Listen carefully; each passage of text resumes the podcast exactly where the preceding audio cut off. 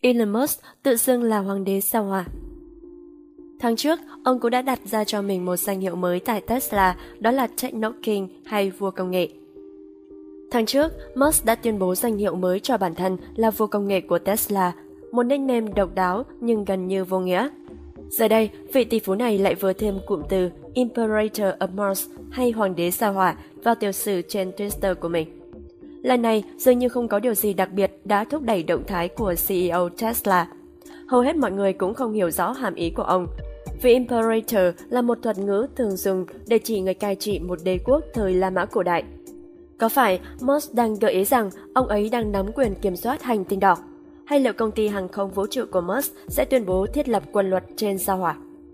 Một trong những lời giải thích được cho là hợp lý và đơn giản rằng tham vọng của Elon Musk với tàu Starship của SpaceX là rất cao.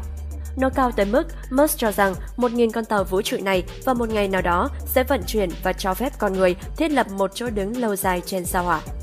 Trước đó, vào đầu năm 2012, Musk đã công bố kế hoạch thực địa hóa sao hỏa đầy tham vọng của mình. Nó bao gồm việc gửi 80.000 người trái đất lên sao hỏa để thuộc địa hóa hành tinh đỏ trong vòng 15 đến 20 năm tới.